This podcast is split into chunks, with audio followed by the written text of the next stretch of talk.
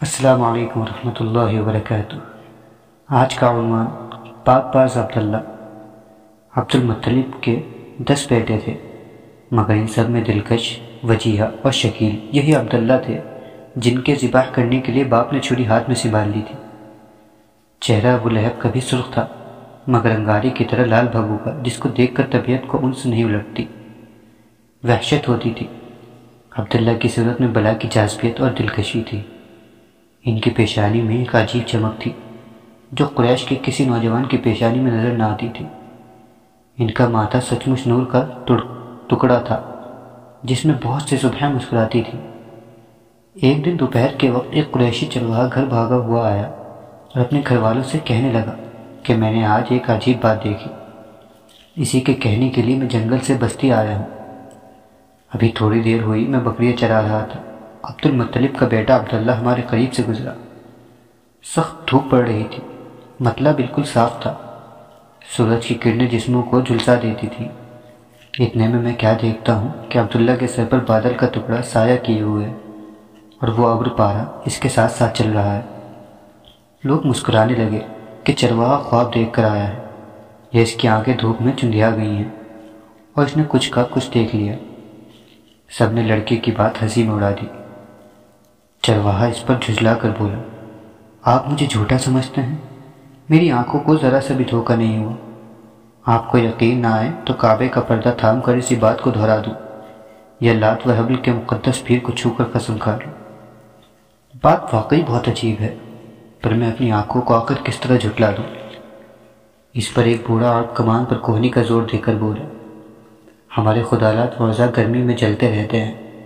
اور ان بادل کے کسی ٹکڑے کو ان پر سایہ فگر ہونے کی توفیق نہیں ہوتی۔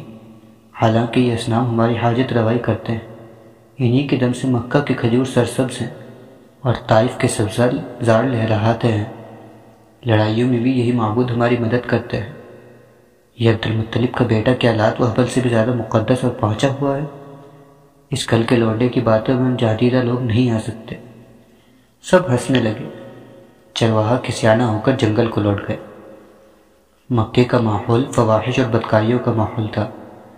مگر عبداللہ کی طبیعت کا شروع ہی سے پاک بازی اور نکوکاری کی طرف میلان تھا۔ خانے کعبہ کا طواف کرتے برہنہ عورت کی چہل سنتے ہی وہ آنکھیں بند کر لیتے۔ جوانان قریش کے رنگ ڈلیوں سے ان کی طبیعت یکسر بیزار تھی۔ ان کے ساتھی چھیڑتے تھے کہ عبداللہ کو تو چوڑیاں پہن کر اور دوپٹہ اڑ کر گھر میں بیٹھ جانا چاہیے۔ جو ان مردوں کسی ترنگے عبد المطلب کی شرمیل فرزن میں نہیں پائی جاتی۔ جوانی میں راہبوں اور بطریقوں کی طرح زندگی گزارنا بہت بڑی حماقت اور بدتوفیقی ہے۔ یہی تو لطف کرنے اور مزے اڑانے کے دن ہیں۔ آہ، بیچارے عبداللہ کی جوانی۔ خشک، بے مزہ۔ گویا کہ اس چمن میں باہر ہی نہیں آئی۔ عبداللہ ایک دن مکے کی ایک گلی سے گزر رہے تھے۔ راستے کے گرد پر اونٹوں کے پیروں کے نشان ابھرے تھے۔ جیسے ابھی ابھی کچھ اونٹ ادھر سے گزرے ہیں۔ عبداللہ کی آنکھیں انہی نشانوں پر جمی تھی کہ ایکا ایکی ایک مکان کا دروازہ کھلا۔ عبداللہ نے دیکھا تو مدل خشیمہ کی جوان لڑکی دروازے کا پٹ کھولے کھڑی تھی۔ جوانی حسن و تناسب، بچپن، موزونیت لڑکی سر سے پیر، ایک دلکش اور رانائی کی تصویر تھی۔ لڑکی نے اشارہ کر کے عبداللہ کو روکا اور اپنی حوثناک خواہشوں کا پیام دیا۔ یہ حسن و جوانی کی طرف سے پہل ہو رہی تھی۔ رعنائیاں خود اقدام کر رہی تھی۔ عبداللہ کے سینے میں جوان دل تھا۔ گرم بلبلوں سے دہکا ہوا۔ نفس نے ابھارنا چاہا۔ کیسے رنگین مواقع روز روز میسر نہیں آتے۔ اس حسینہ کی طرف قریشی نوجوانوں کی ٹولیاں مائل ہیں۔ ہر کوئی اس کے لیے اپنی مٹھی میں دل دبائے بیٹھا ہے۔ اور تیری جانب وہ آپ ہی آپ بڑھ رہی ہے۔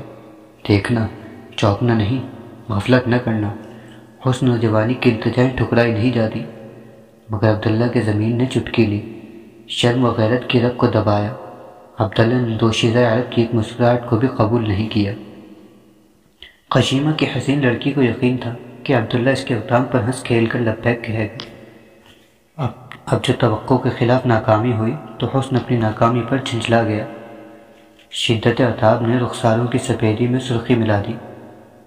لڑکی تھی ہوش مند۔ بڑے صبر و غصب کے ساتھ خفکی کو چھپایا اور حسن و جوانی کی پیشکش کے ساتھ سرخ مونڈوں کا بھی لالچ تھی مگر عبداللہ اس کے جواب میں یہ قطع بڑھتے ہوئے آگے بڑھ گئے۔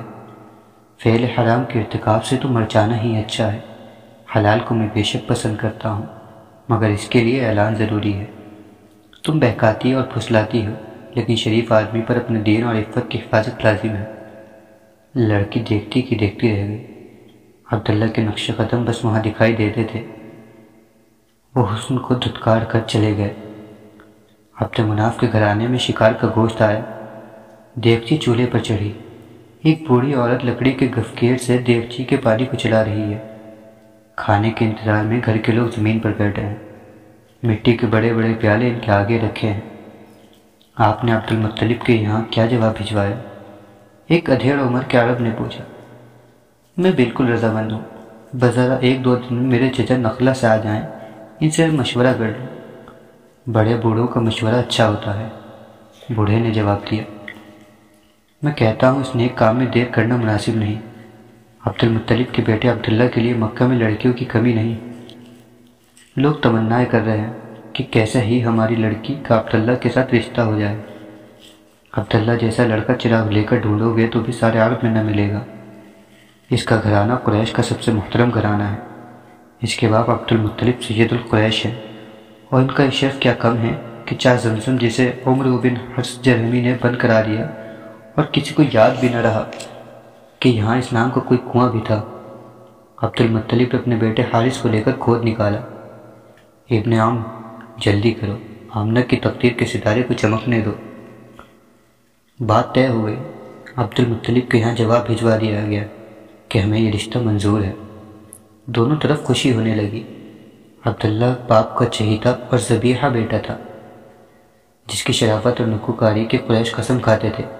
اور بی بی آمنہ اپنے گھرانے کی چشم و چراغ تھی۔ رفت و حیا کا مجسمہ، پاکیزگی کا پیکر۔ آپ کی عورتیں میلوں میں بیوہ کے ساتھ ہی شریک ہوتی۔